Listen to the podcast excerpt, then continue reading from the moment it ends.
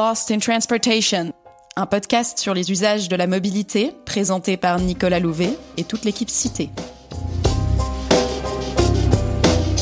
Se déplacer, c'est réaliser des activités, parcourir des quartiers, rencontrer des gens, se dépenser ou se reposer, s'énerver ou se détendre. La mobilité donne vie à nos villes. Pourquoi et comment se déplace-t-on? Comment les pratiques de mobilité changent-elles avec la ville et la ville avec les nouvelles mobilités?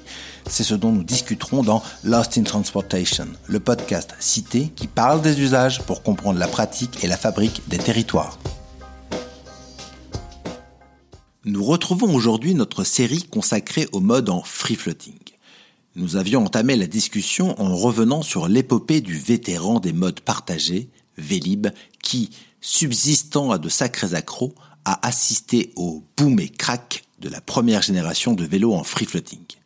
Puis, dans un deuxième épisode, nous avons décrypté le récent déferlement de trottinettes électriques sans station dans les rues de nombreuses villes et le spectaculaire engouement des citadins pour cet objet à la fois efficace et ludique. Ces deux épisodes nous laissent avec l'impression que le développement du free floating ressemble à un feuilleton haletant avec des rebondissements imprévisibles, des alliances volatiles et des fins dramatiques. À première vue, les multiples protagonistes de cette saga semblent se livrer à une concurrence féroce pour vivre des histoires d'amour souvent passionnelles, mais aussi éphémères avec les citadins. Dans certaines villes, outre les trottinettes et les vélos, on s'est aussi habitué à voir un autre mode urbain classique se faufiler entre les voitures et flotter librement dans les rues.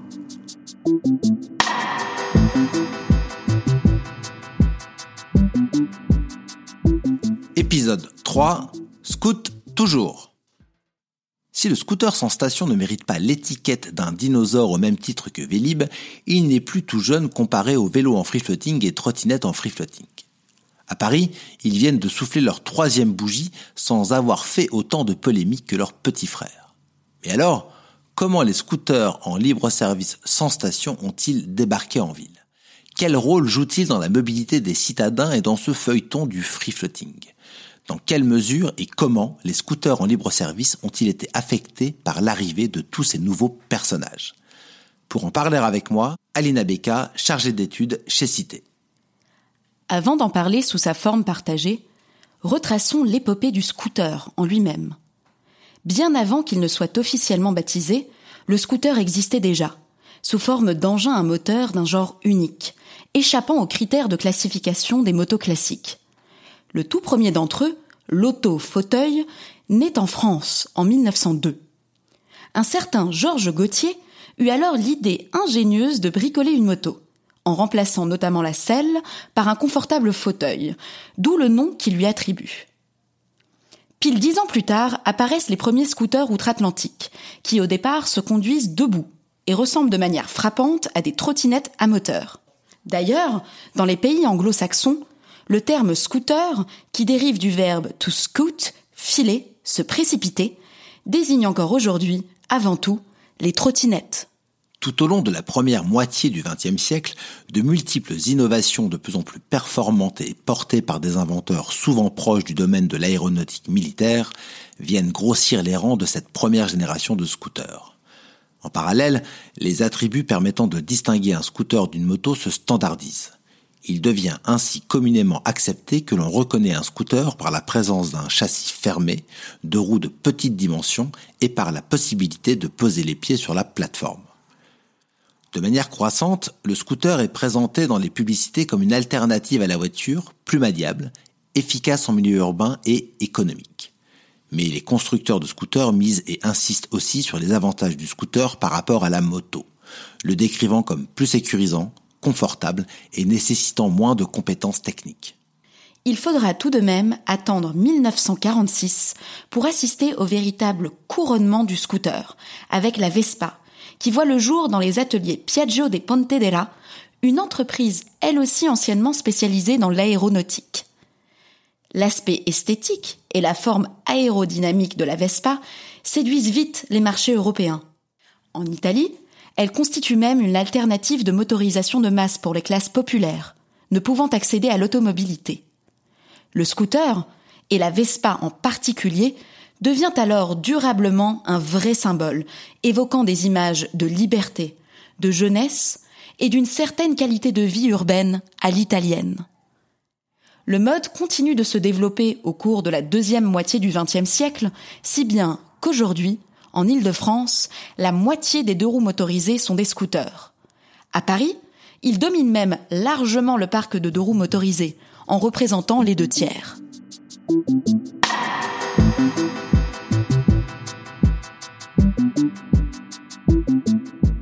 Par ses caractéristiques et les imaginaires associés, le scooter s'est imposé comme un mode urbain par excellence.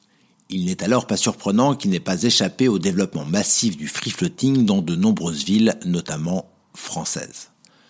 Prenons le cas de Paris. L'entreprise Mober a été la première à proposer 5 scooters électriques partagés au début de l'année 2016, avant de rendre le bilan peu de temps après. En parallèle, CityScoot lance son service de scooter électrique en free floating en 2016, bientôt concurrencé par Coupe, filiale de l'allemand Bosch, à partir de 2017. Coupe a annoncé le 26 novembre dernier qu'il retirait ses quelques 2200 véhicules de la capitale française, un arrêt d'ailleurs annoncé également dans les autres villes européennes où il opérait. CityScoot est désormais l'unique offre de scooters en partage à Paris leurs utilisateurs de scooters en free floating partagent quelque chose d'unique qui mérite d'être souligné. À Paris, ce sont essentiellement à 90% des hommes. Et les deux études que Cité a menées auprès des utilisateurs de CityScoot, à deux intervalles, en 2017 et en 2019, ont montré que cette part n'a pas bougé. Il est vrai que les nouveaux modes partagés ont tendance à être d'abord adoptés en majorité par des hommes. Mais pour les autres nouveaux services de mobilité, le ratio initial se situe plutôt autour de 60% d'hommes pour 40% de femmes, cet écart se réduisant avec le temps. Le cas du scooter en partage est donc unique, non seulement par ce déséquilibre très important, mais aussi par sa stabilité dans le temps.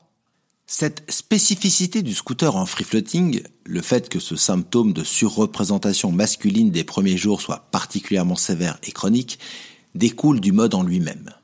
De nombreux sociologues se basent sur la théorie de Pierre Bourdieu pour rappeler l'importance de ce que l'on peut appeler la socialisation au déplacement ou la socialisation à la mobilité.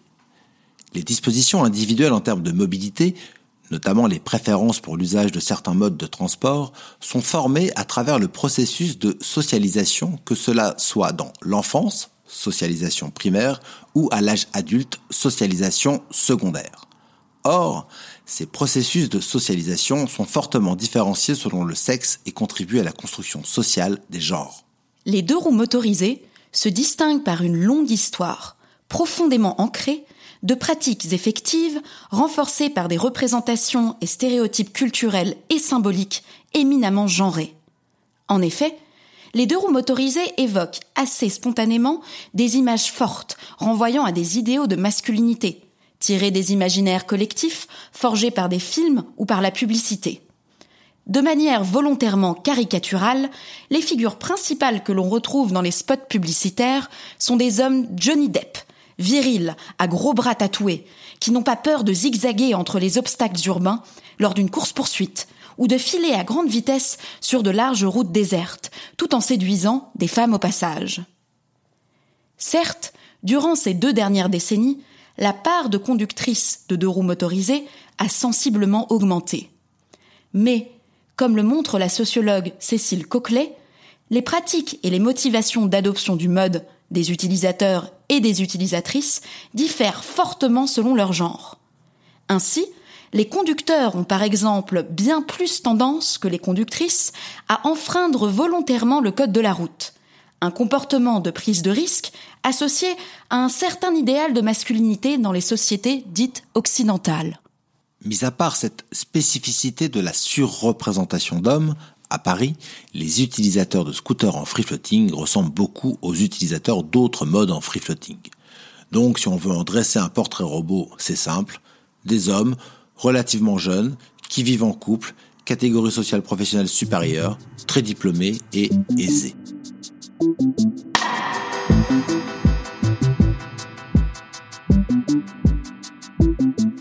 Comme évoqué en introduction du podcast, le scooter flotte déjà depuis trois ans dans les rues parisiennes, ce qui revient à une éternité dans le monde du free floating.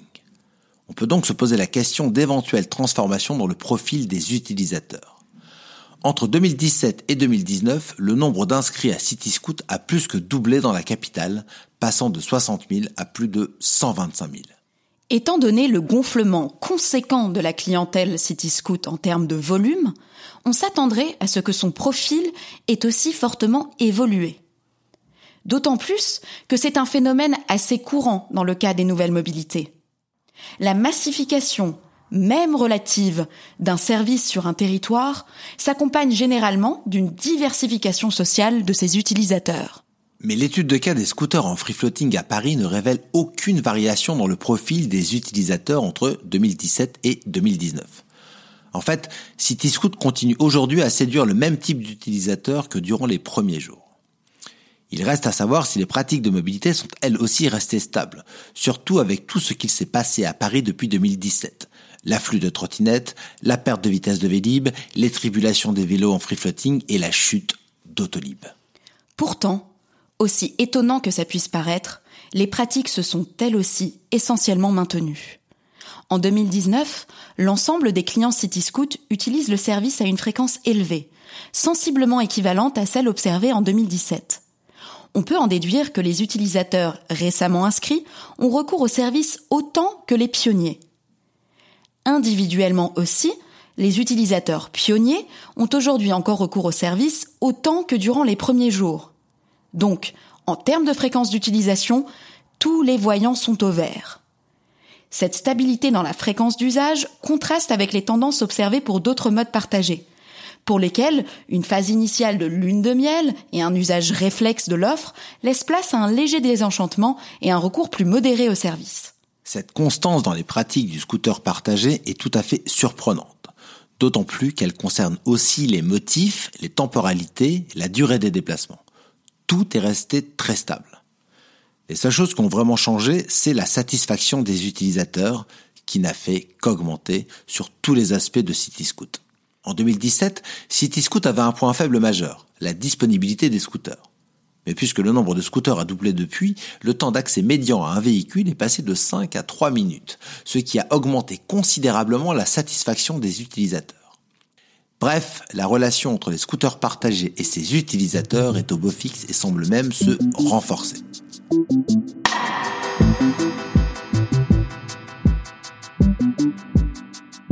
Même avec l'arrivée de tous les nouveaux modes plus attractifs les uns que les autres, les clients restent très attachés aux scooters sans attache. Mais cela ne veut pas dire que les utilisateurs de scooters en free floating sont monogames. Bien au contraire. 20% des trajets effectués en city scoot sont des trajets intermodaux, c'est-à-dire qu'ils combinent deux modes de déplacement. La part des trajets intermodaux a même légèrement augmenté entre 2017 et 2019. En 2019, 6 utilisateurs sur 10 ont déclaré qu'ils n'avaient effectué qu'une seule location le jour de leur dernier trajet avec CityScoot. Ça veut bien dire que tous ces gens ont utilisé au moins deux modes différents pour réaliser leurs activités de la journée. Le scooter en partage est donc un mode très adapté à la multimodalité, c'est-à-dire au fait d'avoir recours à une multitude d'offres et de moyens de transport. En bref, scoot toujours ne veut pas dire scout rien que scout. Et scout toujours ne veut pas non plus dire trottinette jamais. Ils sont nombreux parmi les utilisateurs de CityScoot à se laisser tenter par la trottinette. 40% des utilisateurs de CityScoot ont aussi eu recours aux trottinettes en free floating lors des 12 derniers mois. Mais les utilisateurs se servent des trottinettes dans une logique de complémentarité quand les services de scooters en free floating ne peuvent répondre à leurs besoins. Lorsqu'il n'y a pas de scooter disponible à proximité ou, surtout, pour réaliser des déplacements trop courts qu'ils jugent inadaptés aux scooters. On constate effectivement que les trajets réalisés en scooter en free floating ressemblent en fait très peu à ceux réalisés en trottinette. Déjà, en scooter, on roule plus longtemps alors qu'on va plus vite ce qui veut dire qu'on prend un scooter pour aller bien plus loin qu'en trottinette. Et puis, on ne va pas faire la même chose avec les deux modes. Alors que l'essentiel, 80% des déplacements en city scoot ont lieu durant la semaine, les utilisateurs locaux de trottinettes les empruntent pour des motifs de loisirs pendant le week-end.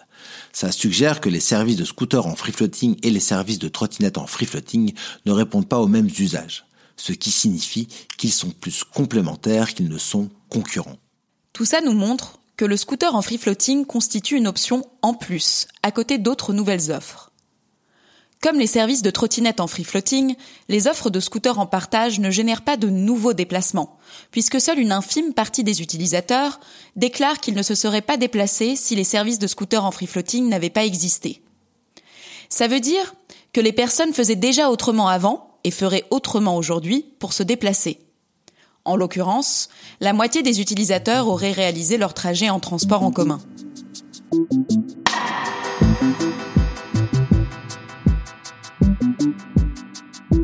Comme la trottinette, le scooter offre à ses utilisateurs une expérience premium, en empruntant un mode qu'ils jugent plus direct, rapide mais aussi plus agréable que les transports en commun. Ça ne veut pas dire qu'ils arrêtent entièrement de les prendre. Parmi les utilisateurs qui choisissent de conduire un city scoot au lieu de prendre le RER, e le métro ou le bus, 60% sont abonnés au transport en commun. Une part très importante puisqu'en Ile-de-France, seuls 38% des individus âgés de plus de 18 ans le sont.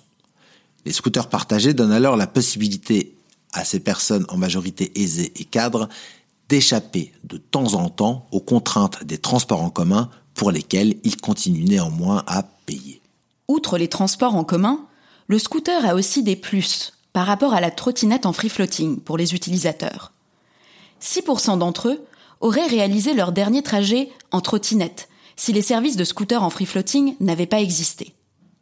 S'ils ne l'ont pas fait, c'est parce qu'ils succombent, de leur propre aveu, au charme du scooter en free floating sur trois avantages comparatifs. Sa rapidité, le sentiment de sécurité et le plaisir de conduite d'un scooter des atouts qui viennent solidifier la fidélité des utilisateurs de services de scooters en free floating. Une partie de cette fidélité peut s'expliquer par les spécificités du scooter lui-même. Contrairement à d'autres modes en free floating, la pratique du scooter nécessite davantage de compétences de conduite acquises au préalable ou, si ce n'est pas le cas, d'un temps d'apprentissage. Compte tenu de cette prédisposition ou de cet investissement préalable, l'adoption du mode s'inscrit davantage dans un temps long. Mais le fait que l'offre coupe n'ait pas tenu le coup prouve bien que la raison de la stabilité d'un service en free floating n'est pas uniquement liée au mode. Comme nous l'avons vu, cette constance semble découler d'une conjonction complexe entre plusieurs facteurs dont, centralement, la fiabilité et la disponibilité de l'offre.